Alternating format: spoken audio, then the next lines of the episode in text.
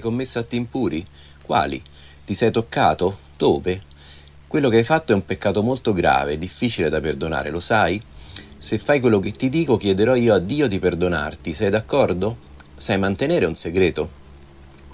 Queste che avete appena sentito sono le domande solitamente utilizzate da preti pedofili per carpire informazioni e per verificare il grado di vulnerabilità della possibile preda, cioè del bambino.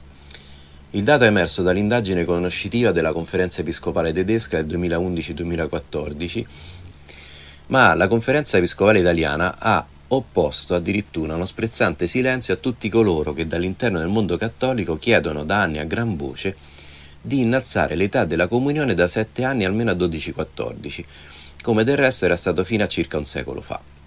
A cosa servirebbe? L'Eucarestia è un sacramento strettamente correlato a quello della confessione ed è nel tempo della confessione che notoriamente avvengono gran parte delle violenze sui bambini.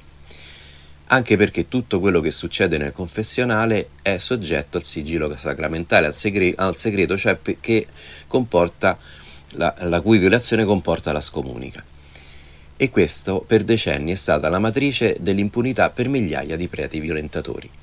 Nessun abuso è successo per caso, ha detto il vescovo Ackerman nell'intervista citata in precedenza, ma per i vescovi italiani si tratta di una considerazione irrilevante.